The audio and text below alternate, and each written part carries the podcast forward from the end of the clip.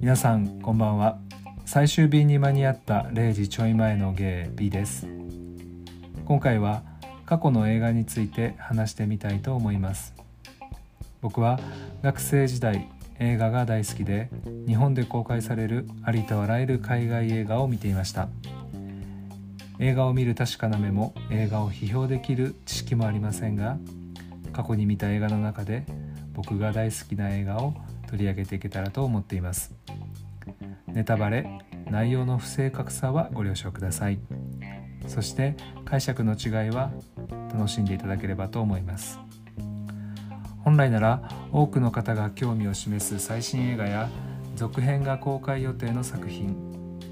配信サイトで閲覧可能な映画を取り上げるべきですがそんな器用なことはできませんのでマイナー映画でも好きな映画を思いのままに話していきます。今回の僕が好きな映画は96年「ロミオジュリエット」です。言わずも知れたシェイクスピア悲劇の一つを題材に舞台を現代に置き大敗的で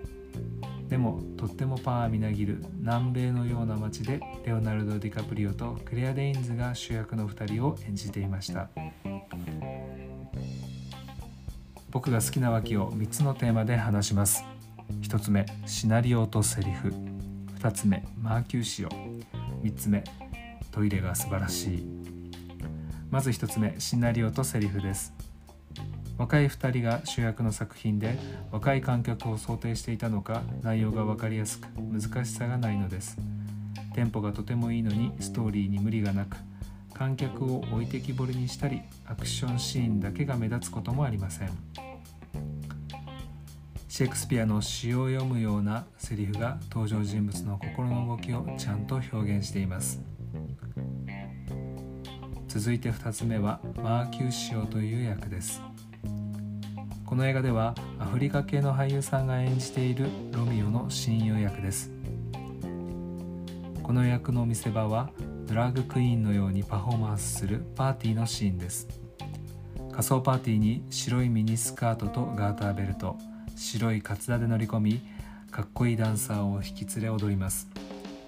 役としてもあくまでのんけが女装しているんですがパフォーマンスに当時の僕は衝撃を受けたのを覚えています。映画全体としては短いシーンでこの後有名なバルコニーのシーンになるのは分かっているんですがもっとパーティーのシーンが見たいと思うほどでした。最後にトイレが素晴らしい。この映画で一番好きな場面。やこれまで見た映画で最も好きな場面。それがロミオとジュリエットが出会うトイレの場面です。2人が出会うトイレは男性女性別々になっているんですがそれぞれの洗面台スペースの間に大きな水槽が作られています。つまりロミオが魚を見ている水槽の向こう側は女性用トイレなんです。その水槽越しに2人は目が合い恋に落ちます。水槽の照明に2人の顔が照らされディカプリオのかっこよさとクレアの可愛さが画面いっぱいに映ります。また水槽の光の屈折でキスできてしまうくらい顔が近くに映るのに次の瞬間水槽の奥行きが映し出されます。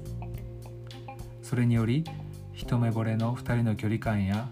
対立する2つの家族の壁が感じられます。この上ない幸せな時間とこれから起きる悲劇を水槽が表現しているようで照明としても小道具としてもそして映画セットとしても水槽が最高の場面を演出しています。20年前の映画なのに今見てもとってもかっこいいこの映画。見るチャンスがあれば是非ご覧ください。